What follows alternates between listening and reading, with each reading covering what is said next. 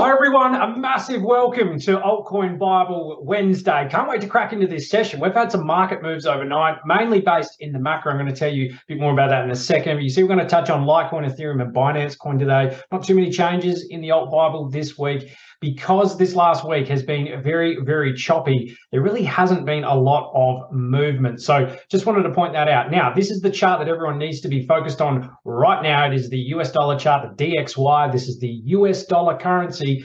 Uh, versus a basket of other fiat currencies. And right now, it is taking an absolute bath. And overnight, it took a bigger plunge. Now, based on what is happening in Japan, they've rolled back essentially their QE infinity policy. Uh, this will cause a lot of upheaval in bond markets. I'm not going to get into the weeds. We do that with our advanced clients. But suffice to say, this will put the pressure on the US dollar for this next little while. It likely reverses in the midterm, but right now, the focus is on all those central banks outside of the United States uh, where they're going to have to aggressively tighten now that Japan's doing the same thing as well. So when they tighten the monetary policy, that means that the uh, the currencies out there versus the US dollar are going to gain in value. So we're going to see a short-term pump up for things like AUD, you know, Swiss franc, uh, the euro, the yen. Yen had a massive move, obviously, because the Japanese the central bank is doing what they're doing. Just wanted to raise that. Now, why this is important for crypto?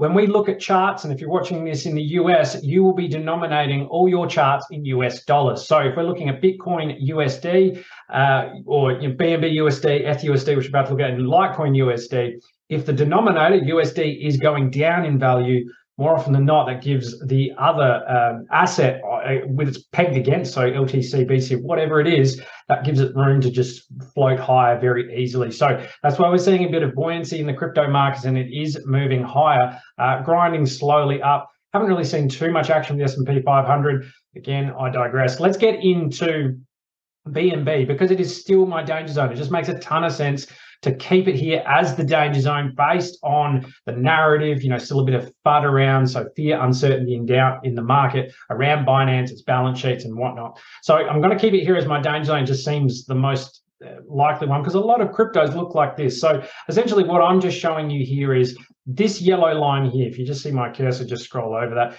You can see how important this level is. See, price bangs into it there, bang, bang, bang, bang, and then it crashed through it. And over here, it was super important in the, uh, that's the Anchor Luna crash, and then FTX over here, I believe, yeah, so FTX over here.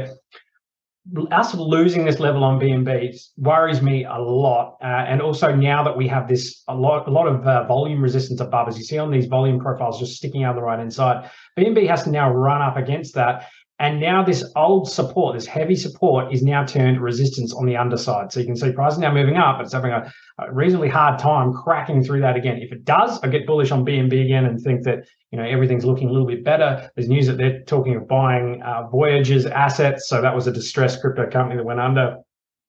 All that. So Binance is still trying to make moves, but I'm still a little bit concerned around the FUD. So BNB is on my hit list. It has bounced nicely off the 0.78 uh, six fib, which is a really good sign. And you can see it, it adheres to this a lot. It's grappling with it over here, bounces above it, blah, blah, blah. So a lot of technical traders look for the 0.786. That is a 78.6.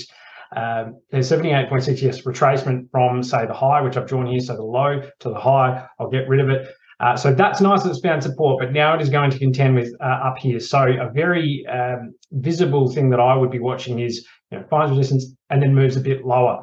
Um, what I've seen over here though is BNB BNB's actually retested these RSI lows, so that's a really good sign as well. It's again still my danger zone. I think it has the room to just move up and contest with some of these uh, you know, resistance levels above, and then it's going to maybe try and find that floor, maybe come back to that 200 level. Uh, that would be very interesting. Still think BNB's got uh, a ton of potential in the future as long as Binance holds up. All right, uh, let's move on to Ethereum. This is my one to watch. I haven't got any price signals on here, but I'll just talk you through why it is. Uh, so in this environment, lower risk is absolutely key. So Bitcoin, Ethereum the lowest risk crypto assets on the market. Uh, I like how Ethereum has just maintained its relative strength throughout this period of the FTX collapse. It's just going sideways, and a lot of this can be attributed to a lot of Ethereum being locked away in centralized platforms like Lido and whatnot. talk about that, what you will about centralization, decentralization. Doesn't matter I'm looking at this technical chart, just shows me that there's not a lot of power here for bears to move down. See, every time, even FTX, uh, the next one down, the next one down. Ethereum's just grinding slowly higher, which I really like. And you can see it hasn't made a new low. Um, so that is really, really important. The RSI is also making those higher lows each time.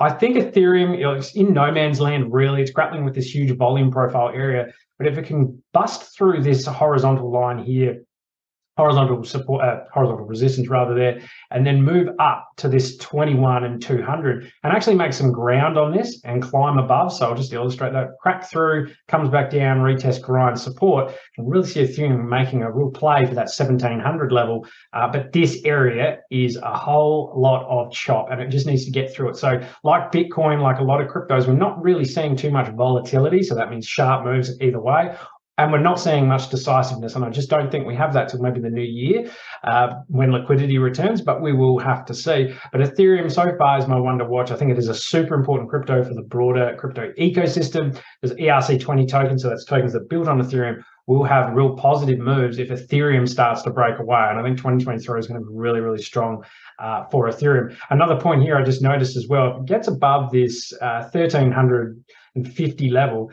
so this big gap in volume. And when you see that, if price can get on top, as we just saw, if it can get on top of this level here, it has the capacity to really run up to that next real big bar of volume where traders are waiting. So this whole area up here where this trading volume was traded, that is what that is there.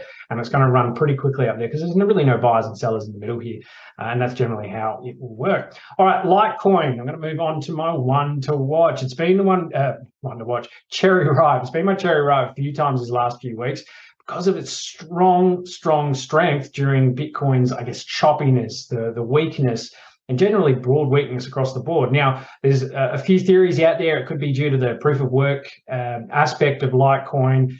Uh, also, longer term trust. It's been around for a long time. You know, likely not a security. All that uh, could happen because um, the regulators are really going to crack down in 2023 three, likely around securities, at least put more pressure on. Uh, some of these proof of work coins, uh, others might be DigiByte. You know, Ethereum's doing proof of stake now, so that's interesting. But again, I digress. Just want to give you a bit of context there. But Litecoin is making those gains, and it looks so, so good to go up to this next uh, range up here at uh, what price is that? Just move my face about 100. So yeah, super super important uh, level up here, but it just couldn't move any higher, especially with what was happening in uh, this part here. I think that was FOMC where the Fed came out and tightened the interest rate policy. So that was really, really important. But what I like about Litecoin here, not only is it that strength, but also uh, it's come down and retested a pretty important Fibonacci retracement. So 50% retracement from the high, had a really convincing bounce from this very crucial level here. So you can see all these wicks going up here, wick, wick, wick, wick, wick, wick. It has now turned all these wicks into support. So you see bang into that fib, also this bounce up. So absolutely in the short term, this next week, um, so from $62, I can see uh, Litecoin really moving up to that 67 uh, dollar area. Get rid of the guppy. This is also showing you the 200 EMA, which is around this point, as well as the 200 moving average. So lots of resistance above it, but I think Litecoin is showing that strength to really have a, a nice play up to about 70, at most maybe 73. Again, there's going to be a lot of chopping here. Also, a bit of a head forming here, maybe a left shoulder. That could be a bearish pattern eventually. Uh, but I like the the higher low structure, the higher highs that it's developing. That's something you really need to pay attention to. That um, uh, the positive trends that develop, especially in bear markets, that's where you generally see uh, a bit more positive, decisive price action. You see visible trends emerging. I also like that we've seen here.